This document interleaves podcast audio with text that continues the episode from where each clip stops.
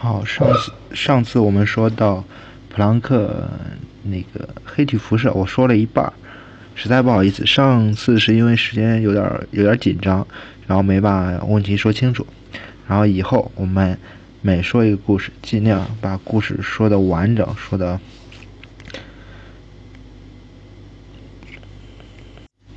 说的完整和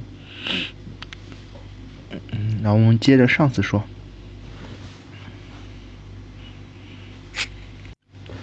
上次我们说到，普朗克在研究黑体的时候，发现了一个特别普世的公式，但是呢，他不知道这个公式背后的物理意义。为了能够解释他的公式的背后的物理意义，普朗克决定抛弃他心中的一切传统的成见，他反复的去看这个公式，体会这个公式和原先那两个公式有什么不同。其实以前的两个公式是这样来说的：如果从玻尔兹曼的运动离子的角度来推导辐射定律的话，就很自然的会得到 Vn 的形式，就是两个公式中的一个。但是如果从纯麦克斯韦电磁波辐射的角度来推导的话，就会得到瑞利金斯公式，就是两个公式中的另外一个。那么新的公式到底是建立在什么样的离子的角度上，还是建立在波的角度上推导出来那个？这时候普朗克是不太搞不明白的。普朗克作为一个传统保守的物理学家来说，他尽可能的想用理论内部来解决问题，就相当于这个问题是我们自己人的问题。在自己的内部体系内能解决就解决，我们尽量不推翻这个体系，就相当于我们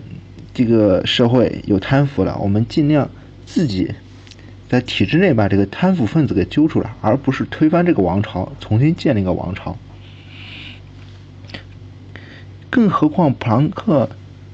所面对的两个东西是最伟大的麦克斯韦电磁理论。麦克斯韦电磁理论可是现在最晚、最漂亮的物理公式，但是各种尝试都失败了。就像他想从内部去抓犯罪分子，然后国家变得更好，做了各种尝试，发现搞不定，还是存在这些问题。普朗克最后发现，他必须接受他一直不喜欢的统计力学的立场，从玻尔兹曼的角度，也就是离子的角度来看问题。把熵和几率来引到这个系统里边，熵和几率，嗯，我们随后再说。那段日子是成为了普朗克一生中最忙碌却又最光辉的日子。二十年后，一九二零年，他在获诺贝尔奖得奖演讲中中有了一段这样的描述：对那段日子，经过一生中最紧张的几个礼拜的工作，我终于看见了黎明的曙光。一个完全意想不到的景象在我的眼前呈现出来了。这个完全想不到景象到底是什么景象呢？原来当年普朗克发现，仅仅引入分子运动理论还是不够的。在处理熵和几率的关系的时候，如果我们要想让普朗克组的那个新方程成立的话，就必须要有一个假设。这个假设是什么呢？大家听好了，假设能量在发射和吸收的时候不是连续不断的，而是分成一份一份的。听清楚了吗？我再说一遍，是必须假定能量在发射和吸收的时候不是连续，而是分成一份一份的。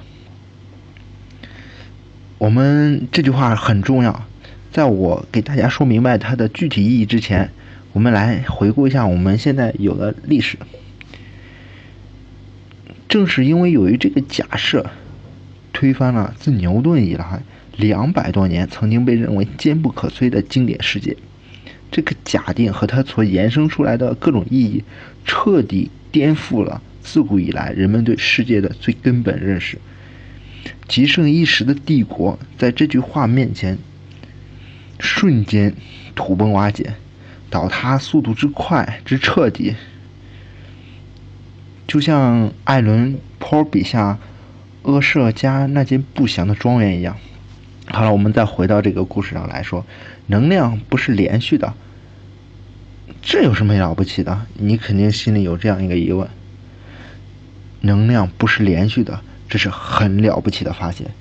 因为它和所有有史以来的物理学家们的所有的观念截然相反。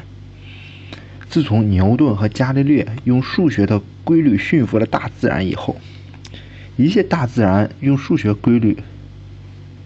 都被了描述成连续不断的过程。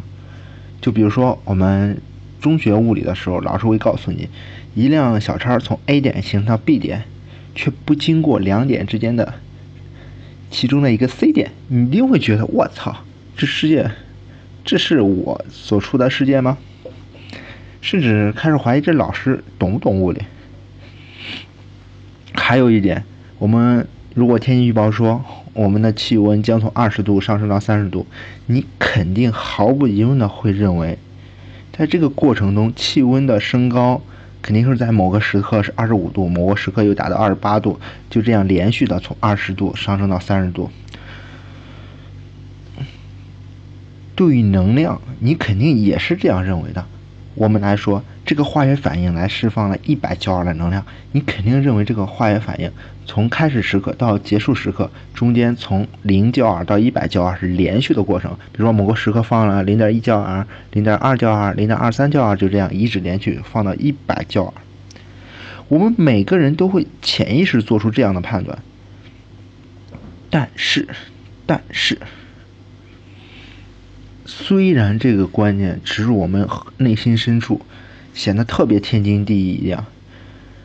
为什么我会有我们会有这样这样的想法呢？是因为这种连续性、平滑性的假设是微积分的基础。微积分可能在大学里边干掉了，是很多人的梦魇。牛顿和麦克斯韦那个庞大的经典物理的体系，就是建立在这种连续平滑的假设上。物理学度过了百年的风雨，当物理遇到困难时，人们就是就就是黑体辐射。大家遇到这种困难的时候，大家虽然对物理有所怀疑，也最多是盯着这个大厦，是不是这个建筑结构上出什么问题了，或者是设计没设计好了，就这。但是所有人都没有怀疑过这个大厦所建这个土地是不是出现了问题。普朗克这个假设就相当于引发了一个地震，物理学所赖以建，物理学所赖以建立的根基基础开始了动摇。普朗克的方程很不讲道理的要求，能量必须只能有有限个可能态，它不能是无限个连续的状态。也就是说，你发射一份银，就比如说你要给我一份能量的时候。你要给我一些能量的时候，你只能一份一份的给我。这些能量，每个一份一份必须有一个最小的单位。就像，嗯，我给你付钱，我只能用现在的这些货币单位付钱，我不可能付你一个一块，嗯，一块一毛一分一厘这种的单位给你，因为不存在，因为我们最小的单位是一分。虽然一块钱、一毛钱到一块钱中间存存在的无数个数值状态，但是你拿现在的货币，你只能组合出有限的状态。能量就是这种感觉，就是能量的传输，就是必须按照我们现在这种货币这种感觉，只能是嗯一份一份的传。能量有一个。一份一份最小的单位，我们现在货币的最小单位是用分儿，那么能量也有一个最小的基本单位，这个基本单位之下就再也没有能量的细分了。我们不可能出现一个二分之一能量、二分四分之一能量单位，就是这样，就是这样一个假设。大家记住这个日子：一九零零年十二月十四日。当大家因为十二月二十五日是圣诞节，大家。西方大家都开开始忙活着准备圣诞节的时候，这一天，普朗克在德国物理学会上发表了他刚才我说的那个大胆的假设。他宣读了他那篇名留青史的黑体光谱中的能量分布公论文，其中改变历史的那段话是这样这样说的：为了找出 n 个振子具有的总能量 Un 的可能性，我们必须假定 Un 是不可连续分割的，它只能是一些相同部件的有限总和。这个基本部件，普朗克把它称作为能量子。随后，在另一篇论文中，他就把它称之为量子了。我们量子力学就这个量子就是从这儿来的。这个字是来自于拉丁文中，它的本来意思是多少的意思。量，量子就是能量最小的单位，就是能量中的一分。一切的能量传输都只能以这个单位、这个量为单位进行传输，它不可能。它只能传输一个量子、两个量子、任意一个整数个量子，但是它不能传输二分之一个量子、一又二分之一个量子等等，这些状态是不允许的。那么问题来了，这不是哪家挖掘机最强，是这个最小单位究竟是多少呢？普朗克从它的方程中很容易的得出了这个是常数的大小，它约等于六点五五乘以十的负二七方尔格每秒。换算成焦耳的话，就是说是六点六二六乘以十的负三十四次方焦耳每秒，这是个相当小的单位，十的负三十四次方。也就是说，量子是非常小、非常小的，非常细致，所以它组成起来，大自然我们就看起来很细密，就感觉所有东西是连续的一样。这个值现在已经成为了自然科学史中。自然科学中最重要的常数之一，它的发现者，并且用它的发现者来作为名字，这是物理学中的一些惯例吧、潜规则吧，称为普朗克常数，用 h 来表示。大家记住，一九零零年十二月十四日这个日子，这一天量子力学诞生了，量子的幽灵从普朗克的方程中跳了出来，开始在欧洲的整个上空中流荡。几年后，它将爆发出令人啧舌的力量，把所有的旧体制彻底打破，并并与联合起来的保守派们进行了一些惊心动魄的决斗。我们将在以后的嗯声音中慢慢的说这个幽灵是如何具有革命性和毁灭性，以至于他所到的地方，不管是什么经典物理那些。做好的一些理论基础全被他推倒重来了一遍，物理学所构建出来的所有的精密体系都变成了废纸，千百年恒古不变的公理完全被丢掉了，它带来的震撼力和冲击力，以至于后来那些伟大的开拓者都惊吓不已，纷纷站到了对立面，就是我养了一个孩子，这个孩子太牛逼了，我都快控制不住他了，我就。作为他的反派，要要弄死他这种感觉，我说的可能太过片面了。当然，他绝对不仅仅只是一个破坏者，他更是一个前所未有的建设者。科学史上最杰出的天才们参与了他的成长的每一步，赋予他华丽的性格和无可比拟的力量。